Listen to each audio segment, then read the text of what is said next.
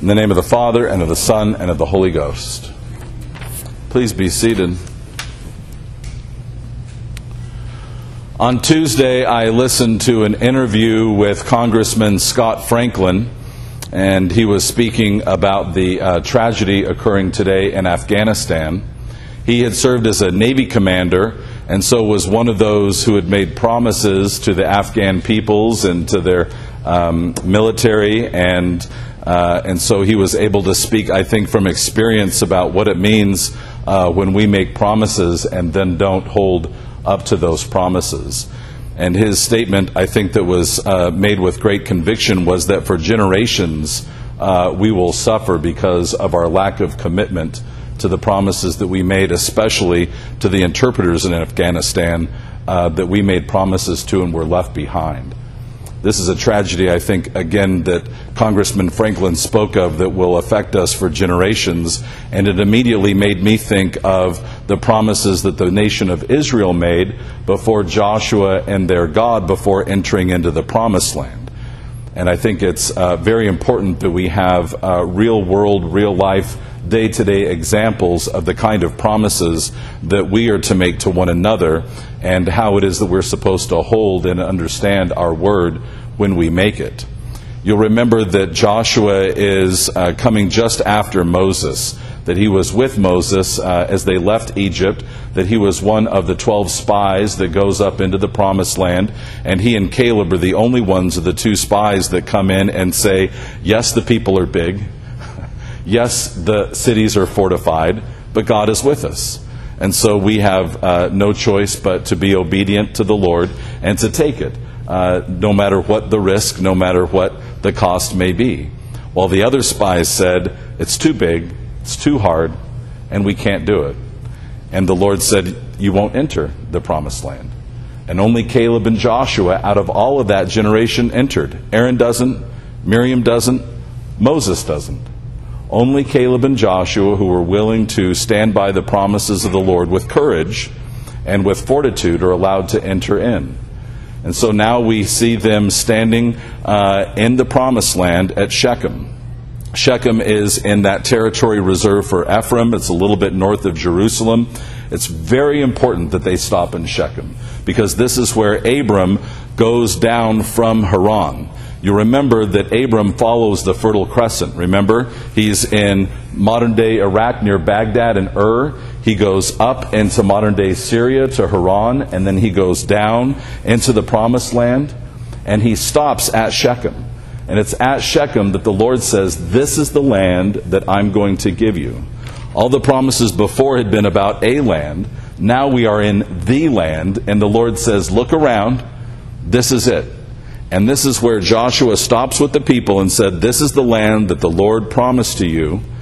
He is going to be faithful. The question is, will you be faithful? And of course the people say, oh yeah, yeah, no problem. Yeah, we're we're going to do that. And Joshua asks them again. He says, uh, it's going to be hard, right? He says, choose this day with sincerity and with faithfulness. I really love that word, sincerity. Sincerity is about integrity. It means that my uh, heart says what my mind says, what my intention is. And everything in me says that I'm going to do this thing. I'm going to say it to you. I'm going to say it to you. I'm going to say it in season and out of season. I'm going to say it in mixed company and polite company. I'm going to say it inside of the church and outside of the church. This is what I say I am. This is what I say I'm going to do. That's what it means to have sincerity. I don't tell one person one thing and another person another. I say it with conviction, with purpose, with understanding about what the cost is. And I've laid it all out and I've decided that this is who I am and what I'm going to do. And Joshua says, this is the way this decision has to be made. You can't be saying it now because of the people that you're with. You can't be saying it because you've looked around and decided, this guy looks strong, I think he can help me do it. We're saying that we're going to do it no matter what the cost. This is who it is that I am and what the Lord has called me to do. And then Joshua tells them another really wonderful truth that we've heard over and over again. He says, you can't do it.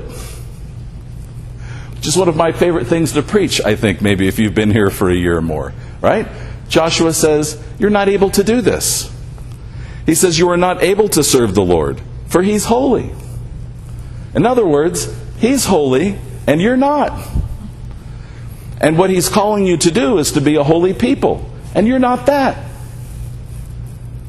But He says, if you decide to be obedient, if, that wonderful theological word, if, if you forsake the Lord, He will turn from you. And you won't get forgiveness. And this should be the kind of verse that just kind of shocks us and wakes us up. And, and we say, but I thought the Lord forgave everybody. I thought there was forgiveness offered for everyone. Yes, all those who turn to the Lord in humility. Right? Forgiveness means that I've repented. Repentance means I've acknowledged my sin before God and acknowledged that I need forgiveness. I can't do that if I've rejected God. Who am I getting forgiveness from? So if I understand that God is holy and I am not, if I'm saying I'm going to turn to the Lord and reject these pagan gods, then forgiveness is available to me. But if I reject the Lord and I reject His ways, I'm not able to repent or to receive forgiveness. So Joshua lays out clearly for the people, and he tells them to incline their hearts, which we have some tools for doing. We can incline our hearts. We incline our hearts by uh, understanding, as Saint Paul says, how we're going to spend our time. We have to budget our time, just like we have to budget our money, right? All, uh, all the time uh, that I've been serving in the church and for many years, um, I read lots of things about how to encourage people to be generous and giving. And, and I finally came to the point where I realized my people are generous. All the Christians I've ever met are generous people. That's not the issue. The issue isn't generosity. The issue is they're horrible with their money. The Christians that I know are generous, but they don't know where their money is going. They don't know what they've spent it on. They don't know how much they've got. And so how can they be generous in a disciplined way if they're not disciplined about their money at all? And so we turn to financial peace and other tools to help us to get a handle on our money, to be disciplined about the way that we used it, so that we could incline our hearts towards the generosity that was already there. The budgeting of time is no different. We have to budget our time. When we talk to people about reading our Bibles every day, about saying morning prayer, about spending time alone with the Lord, about uh, seeking His counsel, this is all about time management, isn't it? Because we get to the end of the day and we think, oh, I never asked the Lord about that. I made all kinds of really important decisions in my life, and I never asked the one who knows everything. I talked to a bunch of people at work that know a little bit about nothing, and I never asked my master who knows a lot about everything, who knows everything about everything. Why? Because we don't know that God knows? No, because we never budgeted our time. We never set the time aside to wait upon the Lord. So that's where uh, we have to have, as uh, Joshua says, uh, the inclination of our hearts. The inclination of our hearts. And of course, it's the Lord who changes hearts. He's the one that changes it. But we have a job to do. We have a job to do in inclining our hearts, because if we're budgeting our time and we're spending it with all kinds of media consumption, with all kinds of games and foolishness, and with all kinds of activities and people that are leading us away from the Lord, that's what's going to happen. We will be led away from the Lord. But if we budget our time and our interests towards things that are of God, we'll find our hearts inclined that way. It's very simple. And this is the simplicity that Jesus lays before uh, his disciples and all those that will listen to him about this truth of his um, body and blood, and this, um, this dialogue that we call the bread of life. You remember that we started uh, four weeks ago reading in John's Gospel here in chapter six about the bread of life. And this whole discourse is a time that Jesus spends to really go in depth about what this means to eat his body and to drink his blood. You remember that we were paralleling with uh, Mark chapter six, and we'll be going to chapter seven next week in Mark. This is the end of these four weeks that we really spend uh, with the Lord digging down into what this means, that he is the bread of life. And he comes to the end of that dialogue, and he's come to the end of telling them uh, that his body is food indeed, and that his blood is, is drink indeed. And then we see what the response to that is. When they heard it, they said, that's hard. Don't you love that? More of us, I think, should say that. When we really state what it is that we're doing in Holy Communion, we should be saying, whoa, that's really hard. How am I supposed to do that? How am I supposed to participate in this? How am I supposed to understand that this bread and this wine is His flesh and blood? And sadly, the churches spend centuries trying to dismiss it one way or the other. We've either tried to rationalize it with Aristotelian categories, or we've tried to make it a metaphor and saying it's a symbol, it's like this. He really meant it's like blood. He didn't say that. If he had said that, that wouldn't have been hard. If he had said it's like that, they would have said, oh, no big deal. I can get into symbols. They were totally familiar, the Jews were, with symbols. That wouldn't have been hard. There would have been no reason to leave. And he didn't go into Aristotelian categories to try to explain it away. He allowed it to be hard. And he allowed the people to leave. How quick we are to say, oh, wait, wait, wait a minute. Wait a minute. Let me make it easy for you. Let me just explain it away. It's not a big deal. Jesus doesn't do that. He said, it is a big deal. It is hard. And the only way that we'll be able to participate in eating His body and drinking His blood is by obedience. That's it. Jesus says, are you going to go away? The question here is the same one that was put to the people by Joshua. Are you going to do it or aren't you? He doesn't say, don't worry about it, it's going to be easy. Joshua doesn't say that, because guess what? It wasn't. It wasn't easy. There were sacrifices and dangers. So Jesus, like Joshua, says, are you going to do it or aren't you? And the disciples say, where else are we going to go? What else is there? What other option do we have? In other words, either we submit to the God of Israel, or we submit to pagan gods, and there is no forgiveness to be had. What choice do we have? And what Saint Paul is doing for us here in uh, Ephesians chapter five is explaining to us uh, the, the value and the importance of obedience. The value and importance of obedience. Because as Christians, we don't believe in order to be obedient. Sometimes we've liked to do that, especially in the modern era, right? In the Enlightenment era. It's all about, let me get a really firm grasp about this, and then I'll decide if I'm going to do it or not. Well, guess what? We can't. Understand. We'll never get to the bottom of God and His ways. And if we wait until we have a firm and complete understanding, we will never have done anything. Instead, we are obedient in order to believe. When we're obedient, we come into belief. I don't know about you, but every person that I've ever met that has a deep and abiding or rich faith is somebody that started with obedience. And then they were able to tell me, out of my obedience came a deeper understanding and faith. I didn't get it, but I did it anyways. And Saint Paul is teaching the people of God how to be obedient first. And you notice that he starts with the most important relationships, right? He starts with husbands and wives and children.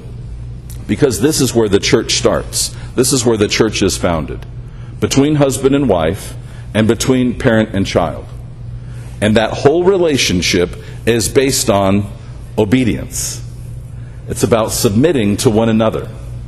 We have to submit to one another in love. And the way that we do that is by first submitting to God.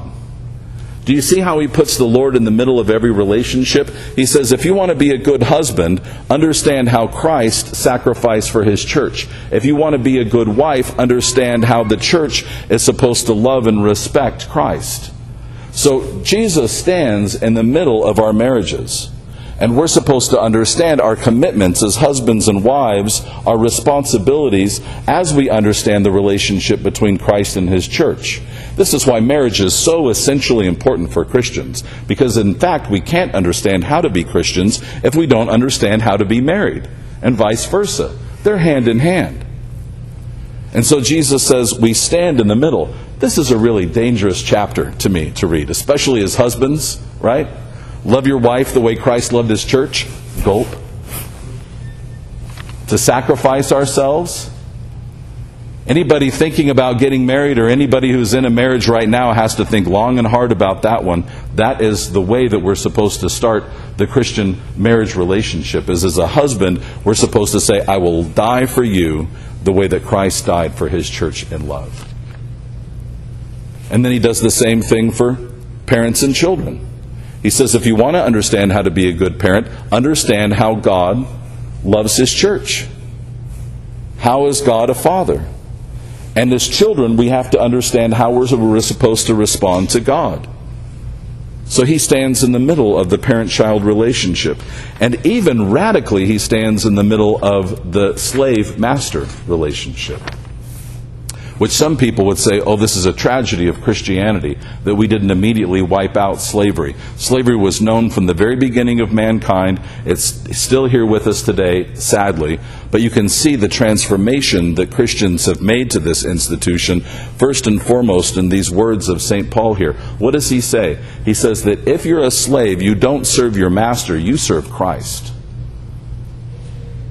And if you're a master, you have to be obedient to Christ because he's your master. And treat those whom you have as Christ has treated you. In other words, with gentleness and with forgiveness. So he breaks that relationship of slave and master and he puts himself at the middle of it. And he says, you have to first be obedient to me in love. And this is true for us in the workplace. It's true for us in every other relationship, that we have to understand how it is that we relate to God first and how it is that he is sacrificed for us, for us to understand how to relate to one another.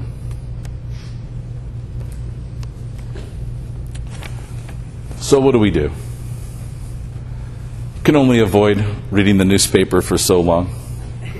You can only turn off the television news for so long before you hear about the tragedies around the world. How are we supposed to deal with that? By living here first. We have a responsibility here to one another, to be obedient to one another, and to hold our word as bond. If we want to expect our politicians or our political leaders, and if we want to pray for them, that they hold their word as the bond of the American people, we can only start with that here first.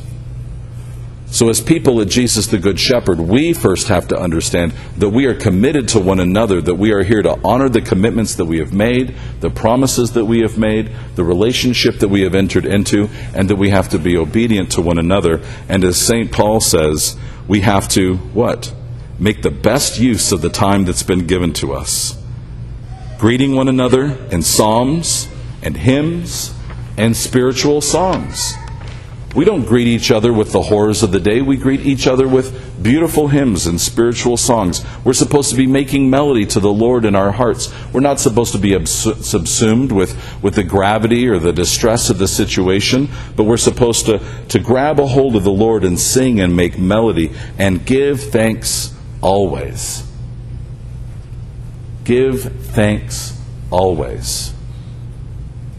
No matter what the headline, no matter what anybody else says, no matter what the condition of the world, we give thanks always for what he has done for us. May we give thanks always and greet each other with songs and spiritual songs.